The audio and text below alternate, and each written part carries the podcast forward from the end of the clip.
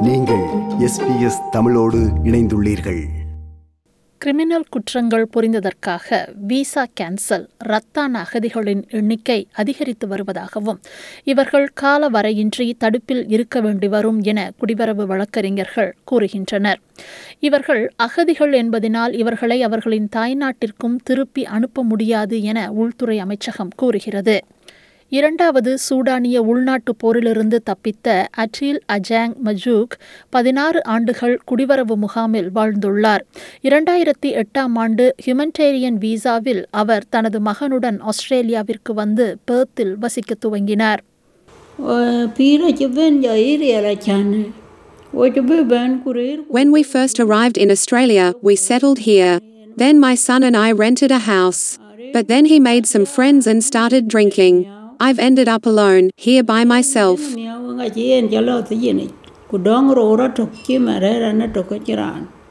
அவரது மகன் மேமர் ஆஸ்திரேலிய வாழ்க்கைக்கு தன்னை சரியாக பொருத்திக் கொள்ள சிரமப்பட்டதாகவும் வந்த மூன்று ஆண்டுகளில் அவர் குடிப்பழக்கத்திற்கு அடிமையாகி வீட்டை விட்டு வெளியேறி போலீசில் அடிக்கடி சிக்கி வந்துள்ளார் என்றும் கூறுகிறார். இரண்டாயிரத்தி பதிமூன்றாம் ஆண்டு மேமர் ஒருவரை கண்மூடித்தனமாக தாக்கியதில் அந்த நபருக்கு நிரந்தர ஊனம் ஏற்பட்டுள்ளதைத் தொடர்ந்து அவர் சிறையில் அடைக்கப்பட்டார். ஐந்து ஆண்டு சிறை தண்டனைக்கு பிறகு அவரது விசாவை ஆஸ்திரேலிய அரசு ரத்து செய்து அவரை கால வரையின்றி குடிவரவு முகாமில் அடைத்துள்ளது. மேமரை போன்று பலர் தங்களது விசா ரத்து செய்யப்பட்டதினால் கால வரையின்றி குடிவரவு முகாமில் இருக்க வேண்டிய நிலையை எதிர்நோக்கியுள்ளனர் இவர்கள் நாட்டின் பாதுகாப்புக்கு ஆபத்தானவர்கள் என கூறி அரசு அவர்களை விடுவிக்க மறுக்கிறது. அதேவேளை ஆஸ்திரேலியாவின் சர்வதேச அகதிகள் கோட்பாட்டிற்கமைய இவர்களை அவர்களின் தாய்நாட்டிற்கு திருப்பி அனுப்பவும் முடியாது என அரசு கூறுகிறது.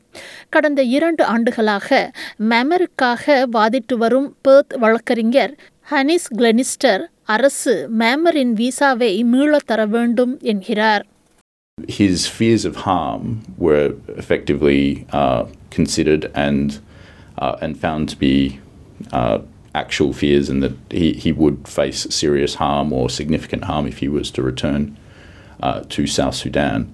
And and the only fact in issue is whether or not he is a danger to the Australian community.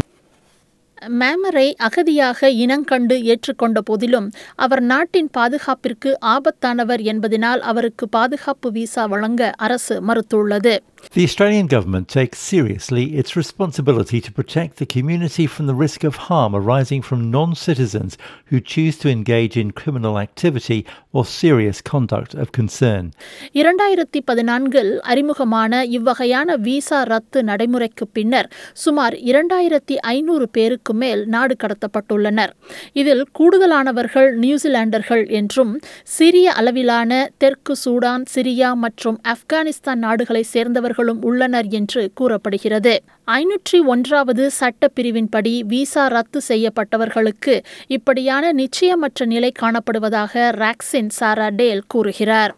For many people that may have a refugee background, they may also be stateless. And where they're affected by this 501 decision or a decision to cancel or refuse a visa, they're ultimately left in a position with nowhere to return. Uh, and many of these people are in detention today with no option.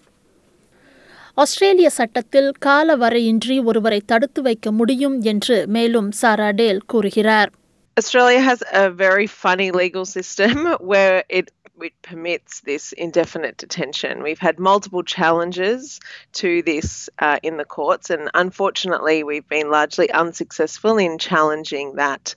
Ultimately, the government needs to have a purpose of that detention. They would argue for many people that purpose is to remove them, and where there are these removal barriers that the department are working towards, they use that as a justification for that person's continued detention. Uh, in many other jurisdictions around the world, to continue to uh, detain someone for a great length of time requires the court's intervention, requires seeking that permission of the legal system. Australia is one of the jurisdictions that does not have those protections.